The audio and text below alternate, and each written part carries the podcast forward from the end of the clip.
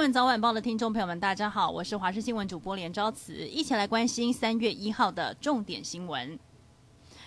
3月1号起，秋冬专案松绑的制度正式起跑，开放外籍人士来台，也接受转机服务。双铁将在3月2号开放饮食，只是国门半开，加上台湾一支疫苗都还没开打。就怕守不住边境，专家表示，只要按照目前的防疫措施落实，不用太担心。只是除了等待 COVAX 的疫苗，台湾国产疫苗的进度得要再加油，才能跟得上世界接种疫苗的速度。台中市太平区清晨发生了住宅火警，警消到场的时候，火场已经全面燃烧。一名42岁的郑姓女子，当时和外籍看护在屋内，看护想要拉女子逃生，但没有成功。最后，看护从3楼窗户跳到了隔壁屋顶，惊险获救。而女子因为视障来不及逃生，被烧死在屋内。关心香港情势，在香港大搜捕事件当中，被捕之后又被保释的47名香港民主派人士，在前往香港警署报到之后，立刻被以串谋颠覆国家政权罪起诉，而且还遭到了通宵扣留。今天火速在法院审讯。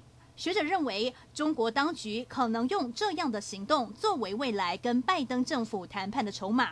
如果逮捕这些人却没有确切的证据，那么香港未来局势就会更加严峻。随着中国军事实力不断增加，我国后备部队战力也受到关注。现在传出有资深的后备干部透露，我们的后备旅人力不足，通信、军医、经理等装备严重短缺。另一方面，南海的紧张态势再度逐渐升温。共军今天起在南海进行为期1个月的军事演习。我国的海巡署今天也在东沙岛实施全岛实弹射击的训练。下车请一定要记得拔钥匙。南投有摊贩228开车去市集摆摊，准备要收摊的时候没有拔钥匙，准备搬货上车，结果车子被一名男子给盯上。男子冲进了驾驶座，把车给开走。摊贩发现后赶快追上去，还想爬上车阻止，惊险瞬间全被监视器给拍了下来。连假期间，高雄的风景区吸引大量游客造访。28号是高雄轻轨免费搭乘的最后一天，很多民众搭着轻轨逛景点，在驳二附近的车站人潮最多，运量比去年同期大幅增加，而不少地方美食也大排长龙。